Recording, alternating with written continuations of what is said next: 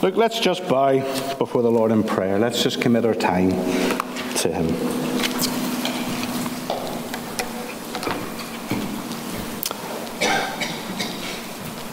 It is to you, Lord, that we look this morning and we've lifted our hearts in praise and in worship to your holy name.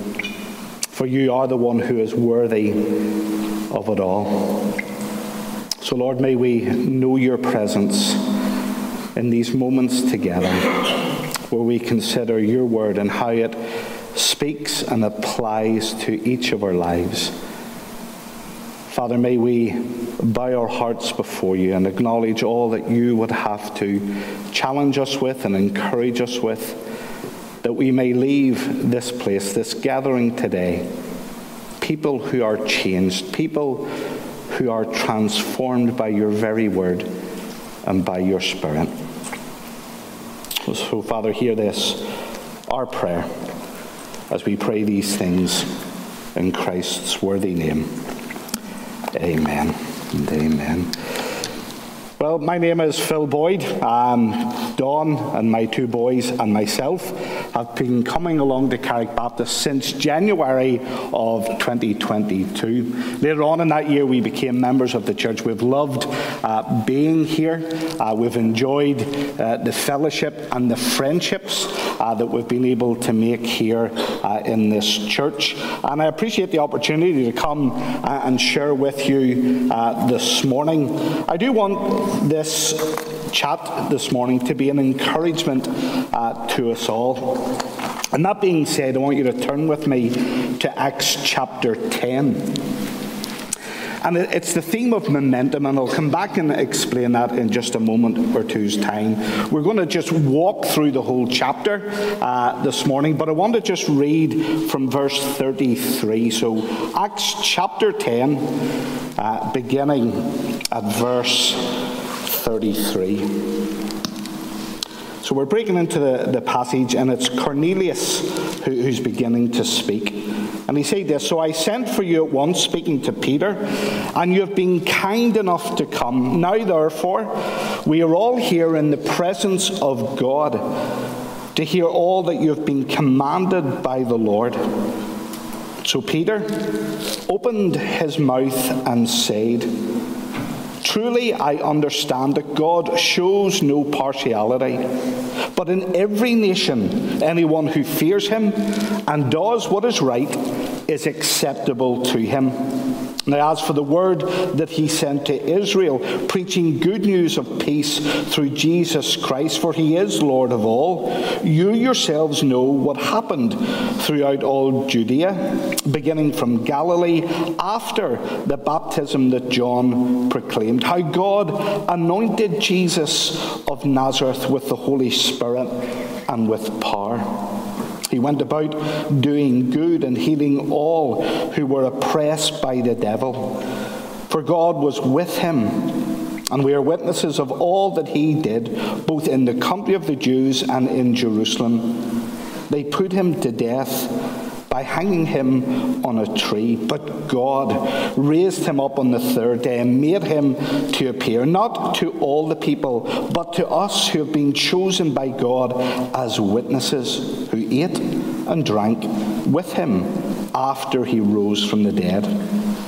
And he commanded us to preach to the people and to testify that he is the one appointed by God to be judge of the living and the dead. So to him all the prophets bear witness that everyone who believes in him receives forgiveness of sins through his name. I'm finishing with verse 44. While Peter was still saying these things, the Holy Spirit fell on all who heard the word.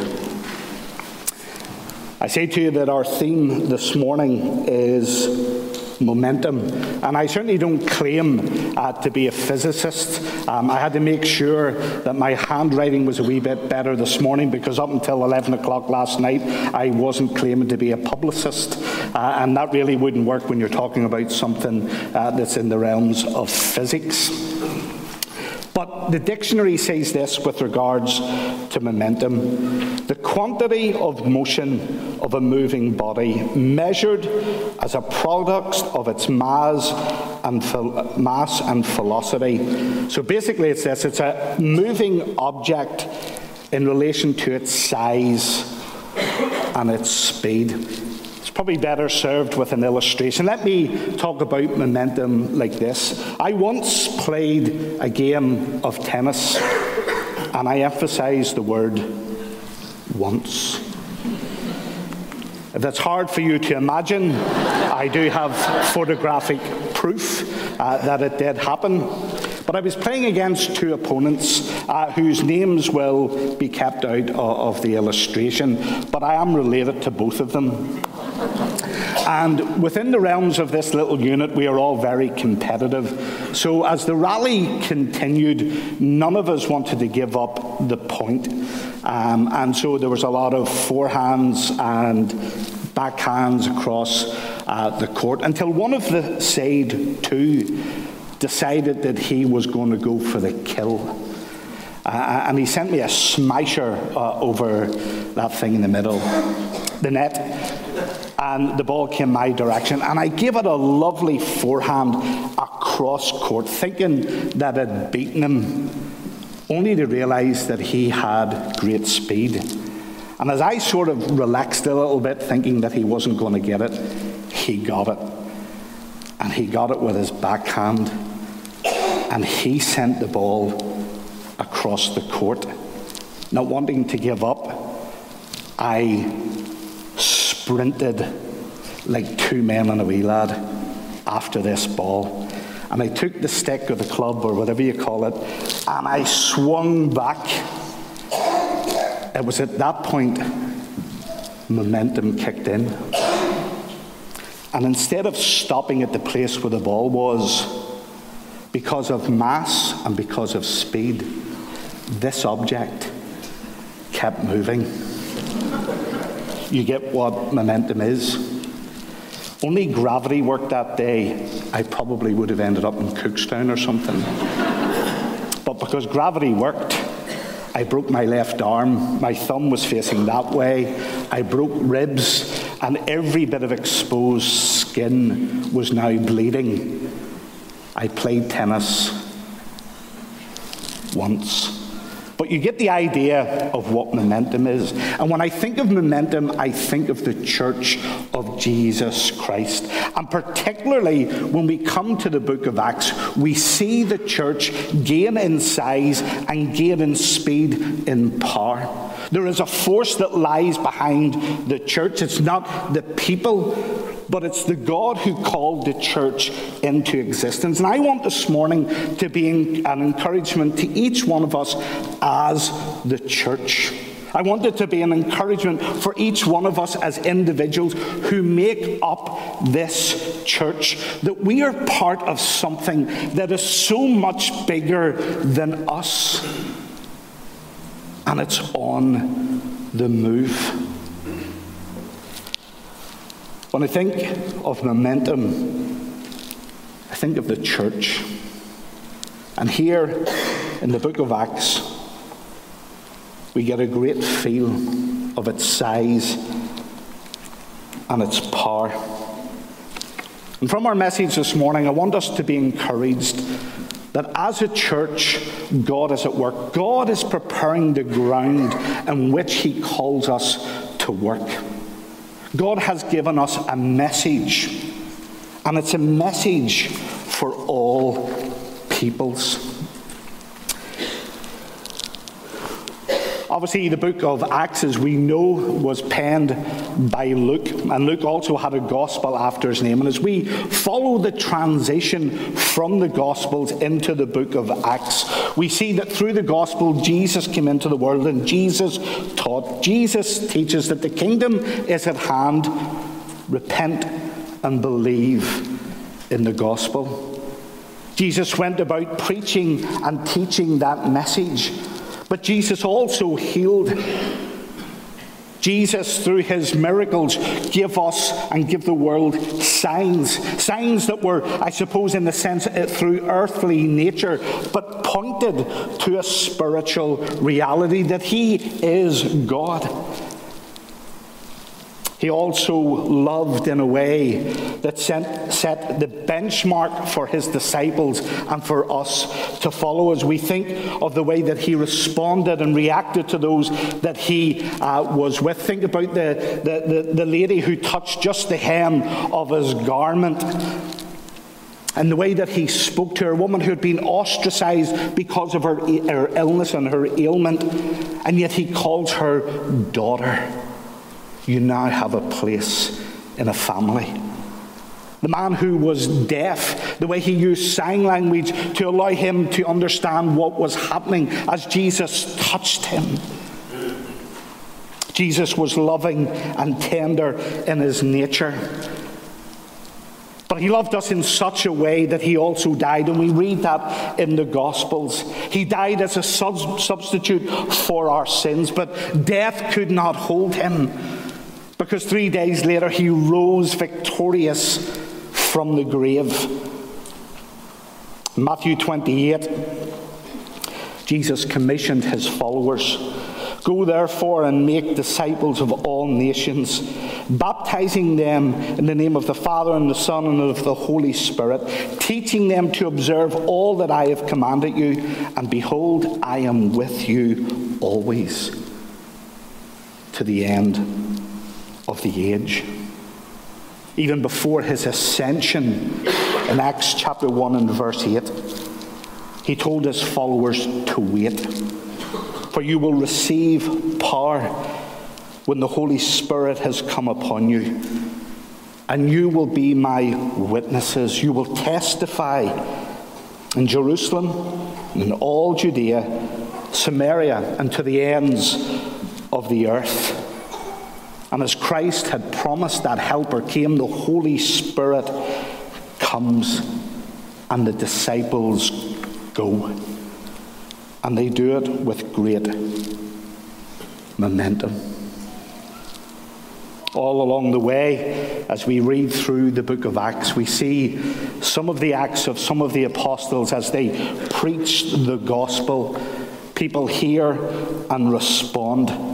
Further, as you go into the book of Acts, you see Paul in his missionary journeys doing exactly the same, taking every opportunity, even in front of governors, and uh, even Paul prepared himself to meet Caesar.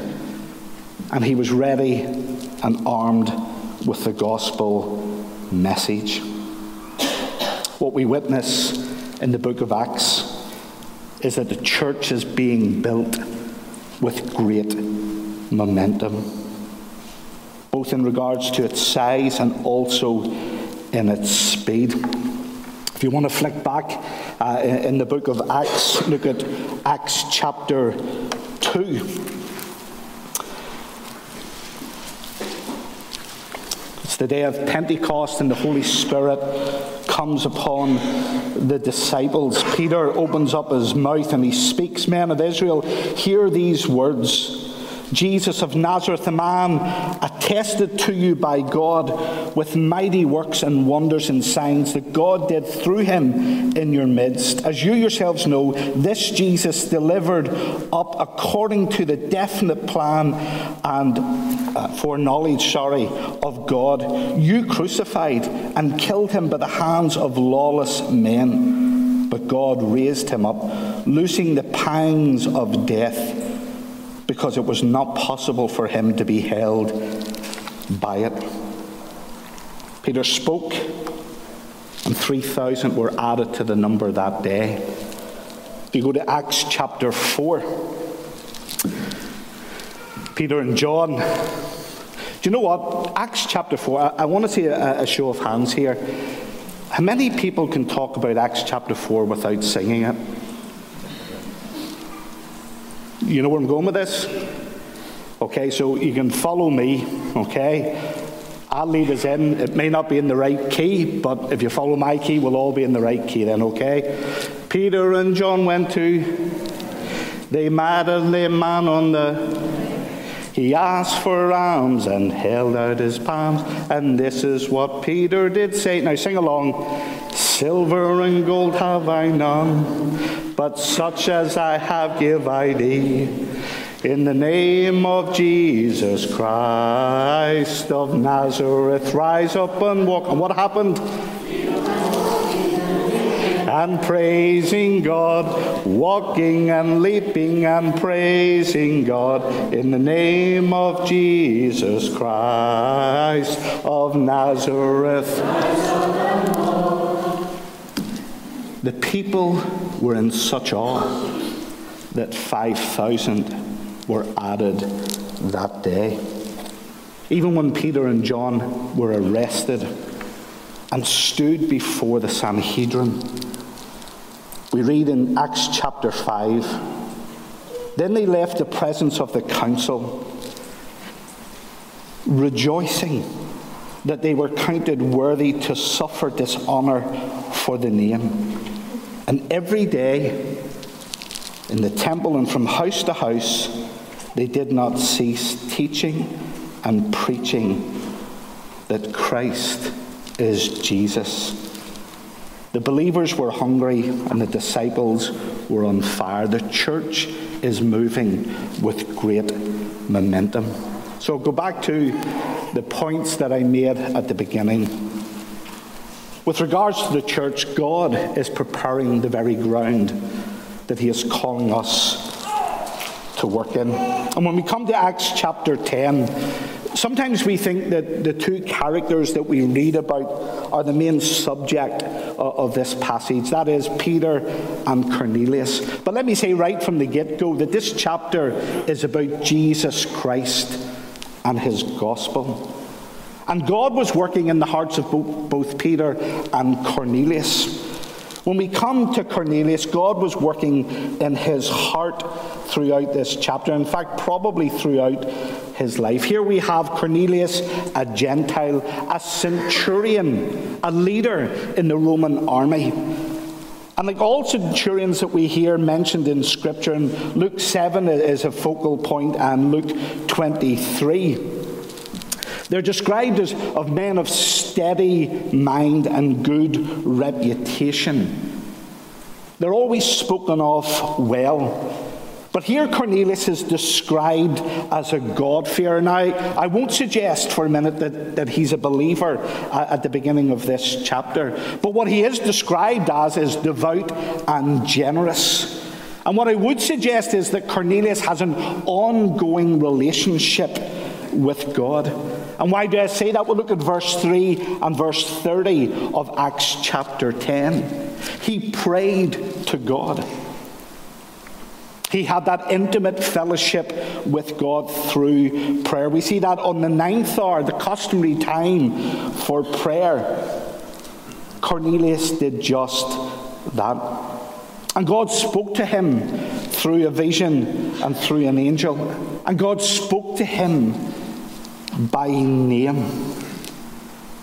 We know that Cornelius responded to God with fear, that holy awe because he understood who God is. But when we think of that from a Jewish perspective, this centurion, this Gentile, whilst they were sympathetic to and even supportive of the Jewish uh, observances, for the Jewish mindset, they stopped short of becoming full Jews and therefore accepted because of their lifestyle and certainly in reference to the lack of circumcision. So, to the Jewish eyes, they were still technically unclean. Yes, they may have respected this man, they may have appreciated his generosity, but it was not permissible from a Jewish point of view that these God fearing Gentiles were able to share the lives and even the homes of these Jews. But God was also preparing Peter, a Jew. Peter 2 was spoken to through a vision, and if you look at verse 13, it was revolved around food. And Peter, I'm sure, like many of us, went to sleep hungry, uh, maybe thinking about what he could eat. Maybe he was thinking about a Victoria hotspot pasty. I'm not 100% sure. But what he was told in this vision was that there was no difference now in what he could eat. Get up, Peter, and eat. All animals were to be seen as clean. Now, when it comes to inappropriate responses, Peter is certainly top of the list. Verse 14, he says, Surely not, Lord. Peter again puts his foot in his mouth. We're accustomed to Peter being that way when we think back to Luke chapter 22. Peter confesses Christ, um, and Jesus tells him, Well, this has not been given to you by man, but by my Father in heaven. Then Jesus says what the Son of Man would have to suffer and die. And then Peter had to be corrected because his theology of Messiahship was skew with.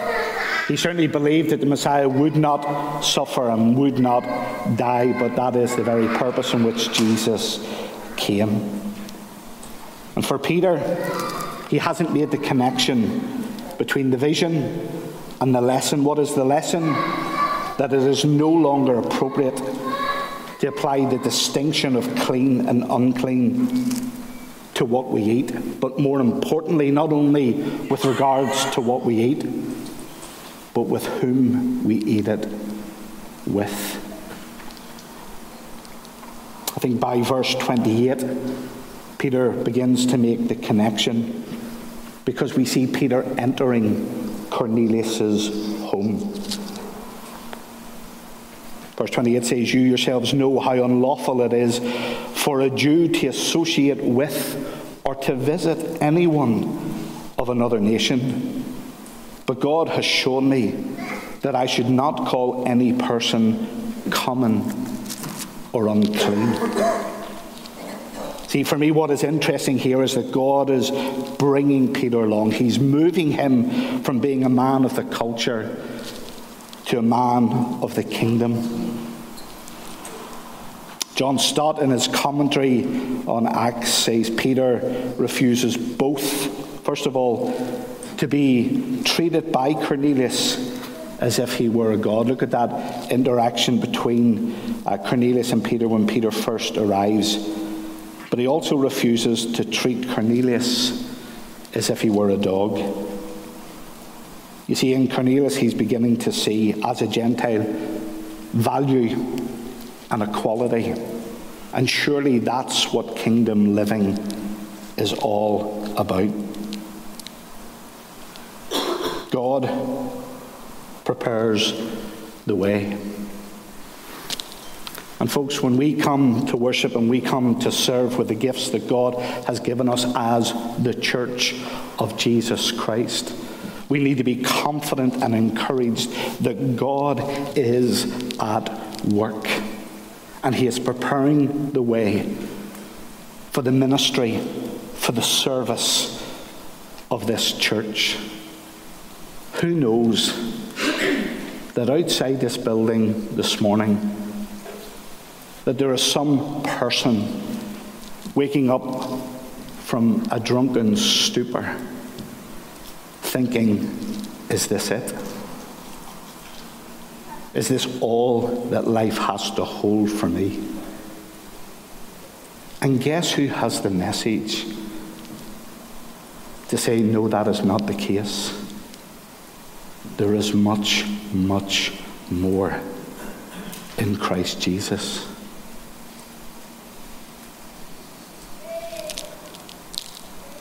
God is at work in our world, here, in this place. And He has given us a message for all people. It's in verse 34 that we see the penny really dropping for Peter. Peter opens his mouth and said, Truly, I understand that God shows no partiality. And for Peter, there is this whole new understanding. Certainly, he recognized what God has done for him through Jesus Christ.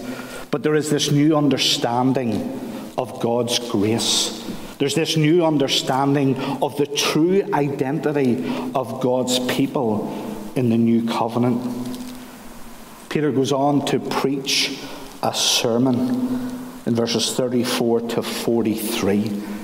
And there it's all focused on Jesus. He stresses Jesus Christ. Verses 37 and 38, he talks about the life of Jesus. Verse 39 to 41, Jesus' death and resurrection, which he witnessed firsthand. Verses 42 and 43, he talks about the coming judgment by Jesus, but also that forgiveness of sin is available through Jesus. But let me pause on verse 33. Cornelius says, Now therefore, we are all here in the presence of God to hear all that you have been commanded by the Lord. You see, even the very message that Peter spoke was prepared by God. Peter was prepared by the Holy Spirit on what to say. And for those in Cornelius's home, their hearts had been prepared to hear that message. One of the things that I've enjoyed over these last few months, and I mean not just one or two, but double figures, is the variety of different speakers that we've had here Sunday by Sunday, some from within even our own fellowship. But they don't just get up here and speak from their hip pocket but a lot of preparation and prayer goes into a, a message that they would believe is an encouragement to you and a challenge from the Lord. And we expect that preparation in one's preaching, that it needs to be prepared. But as a congregation, we too need to come prepared. James Montgomery Boice says this. He says, When God prepares the messenger as well as those who are to hear him, then tremendous things happen. When I say pause at verse 33, I want to pause with a question. What is your expectation for today? Is church a place where you come and meet friends? And that's a good thing to catch up. But is that it? Is it the place where you're dragged to Sunday by Sunday because you're not old enough to have a choice? Maybe this morning you've been invited along. And I ask this question respectfully What has been your expectation? Have you come to meet with God's people? Have you come to meet with God and to hear His still, sweet voice whisper tenderly to your heart, to encourage you, to challenge you, to feed you, to equip you for works of service?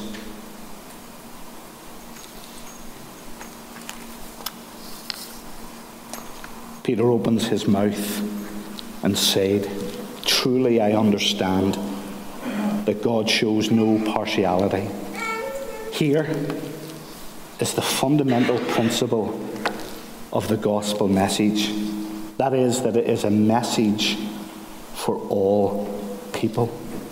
Now, we, when we think about it in its context, in the time that it was written, and to the audience that it was given, a predominantly Jewish audience, when these words are uttered, their minds think of only one thing, and that is that God does show partiality, particularly towards them as Jews, and an impartiality against the Gentile.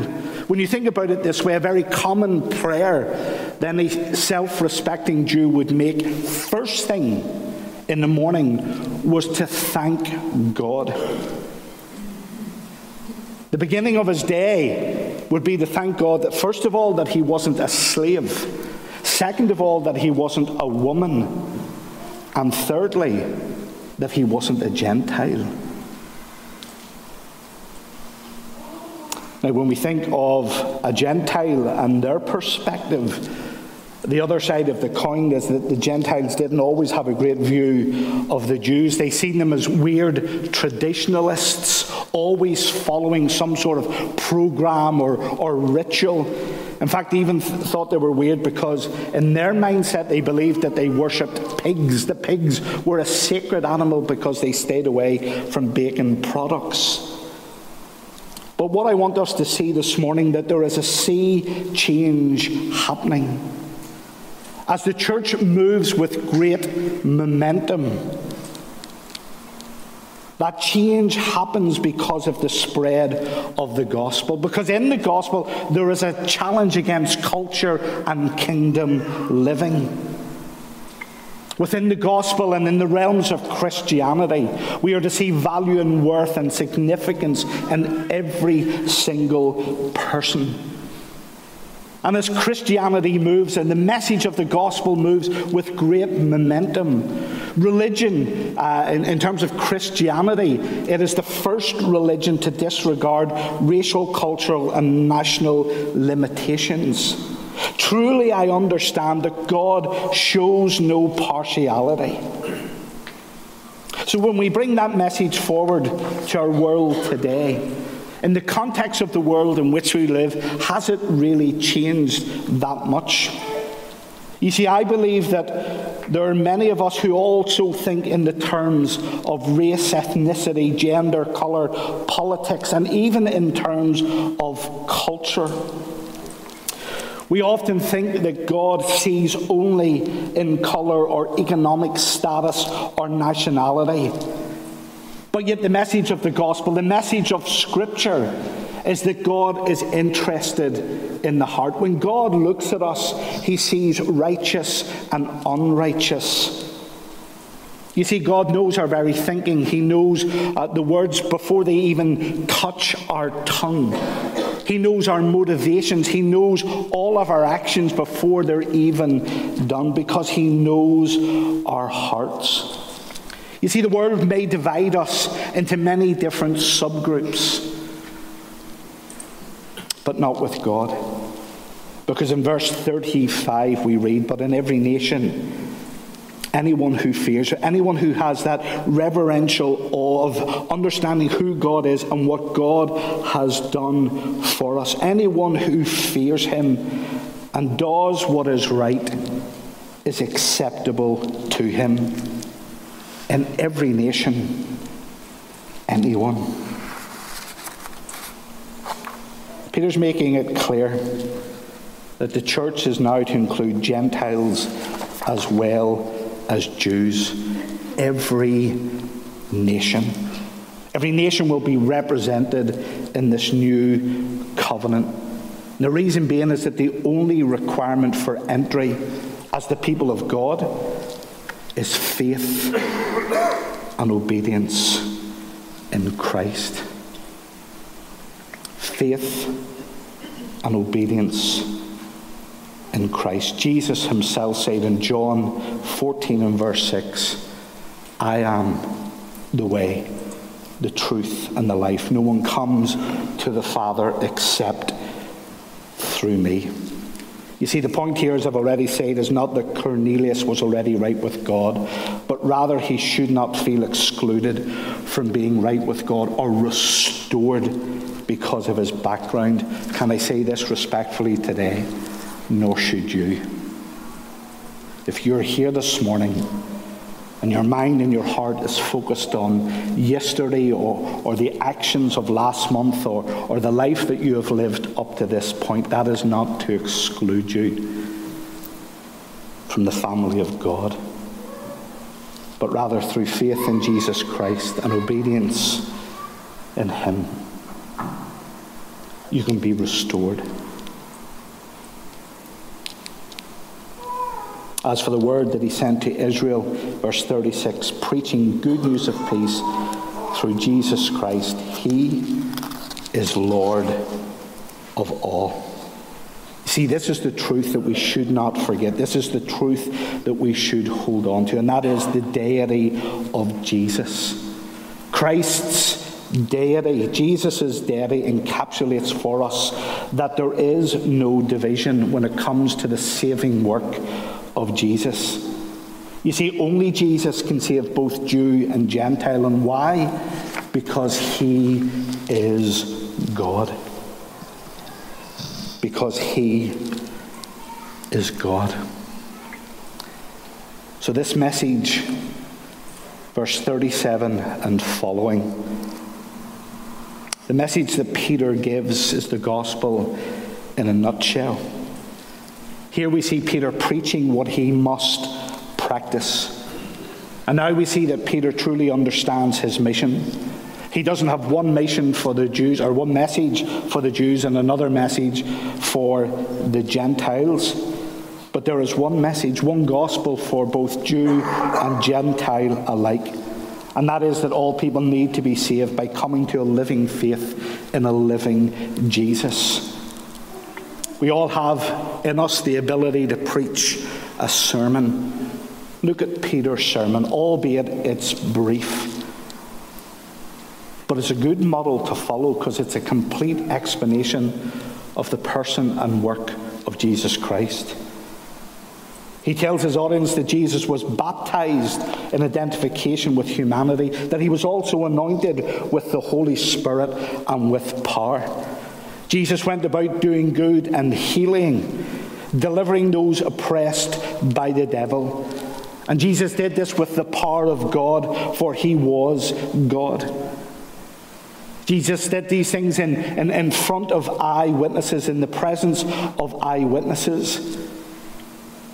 These signs, these miracles, these things that Jesus did, these things that Jesus said, were to point the audience to who he truly is. The kingdom is at hand.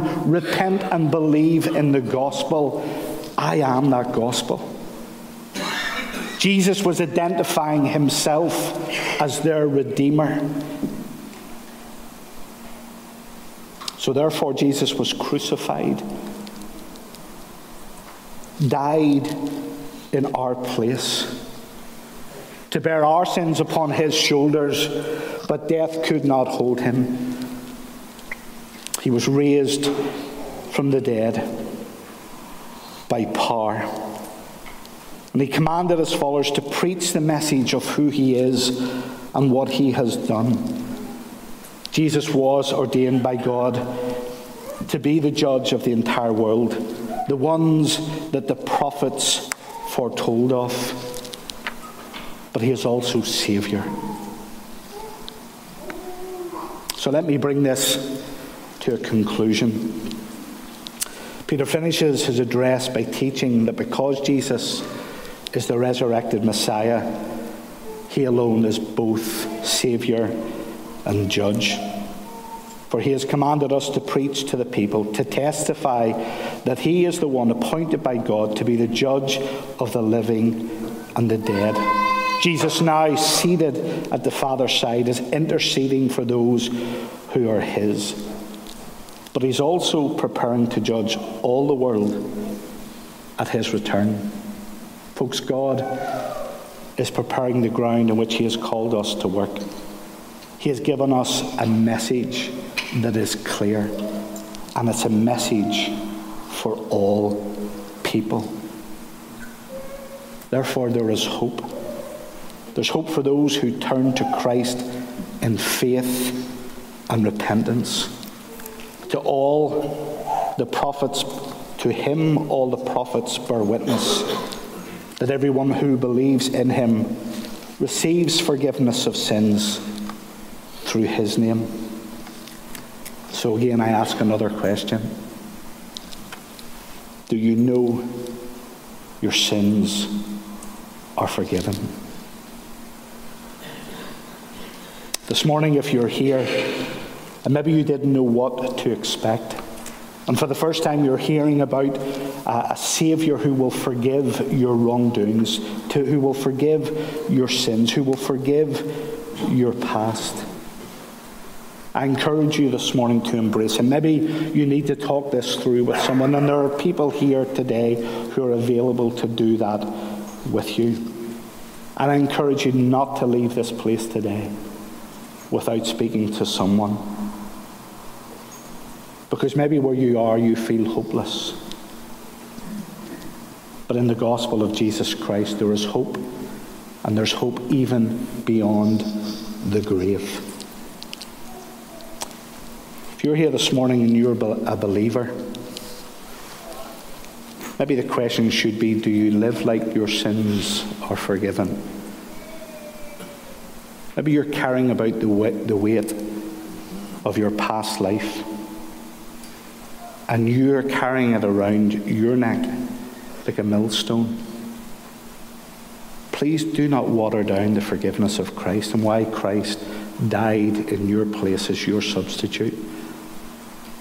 He did it so that sin would have no hold on you when you are in Christ Jesus. And what He does not hold against you, why should you hold it? Maybe today it's about letting go and living a life, a kingdom life that is filled with hope. The message that we hear today is not just for the Jew, but for everyone. You see, faith in Christ is the true mark of the people of God. It's not tradition, it's not circumcision, it's not ethnicity or national pride, it's not status or how much money you have in your bank account. Faith in Christ is our mark. We've all heard the same message. We've all received forgiveness because of Jesus. And maybe as you reflect this morning, I want us to celebrate the truth that God's grace has come to all people. The offer of God's grace is available to you. God, in His infinite mercy, has reached out to us and has given us the free offer of the gospel. As a church, as God has prepared the ground and is preparing the ground with a message that is for all people. We have a responsibility as his people to take that message, the gospel, the good news of Jesus Christ, all people around us. Folks, from that moment the Holy Spirit fell upon the disciples the church has been moving with great momentum and it hasn't stopped yet. There are men and women and boys and girls all around this world coming to faith in the risen Saviour. People are sharing that message because God is preparing the ground and they are going. As much as there is a responsibility to take that gospel, can I say to there's also a responsibility to receive that message. And maybe that's your place today. As you have heard it in the, the presence of all these people, the Church of Jesus Christ. Maybe today for you is that day of salvation. So if there is anyone who needs to respond to that free offer of salvation, I encourage you to come. God shows no impartiality. Your background isn't on trial, your culture, your lifestyle, your ethnicity, even your past sin. Because what Jesus offers is a rest for your soul. To him, all the prophets bear witness that everyone who believes in him receives forgiveness of sin through his name. Let's pray together. Lord, we do indeed look to you, for there is no other name that is higher than that of Jesus Christ. Father, I pray and ask that our hearts would be, have been moved by your word today, that you would cause us to action, that you would cause us to move. Father, you're the one who is working in this world, and you're even working in our own community. Father, we thank you for the many men and women and boys and girls who do uh, cast their shadow upon this building, the people that you bring us into act- interaction with, whether it be in our, our streets or in our workplace or in our families. Father, may we be ready with that message. A message for all that Jesus Christ came into the world to save that which is lost. Father, encourage us, mobilize us, I pray. And Father, for that person maybe sitting in the, the seat this morning who does not know you as Lord and Saviour, Father, I pray that as the Spirit moves, that they would move from darkness to light by accepting Jesus Christ by faith. So, Father, continue to move amongst us continue to prepare the way as we commit ourselves to you and to you alone. For it is in your name we pray. Amen.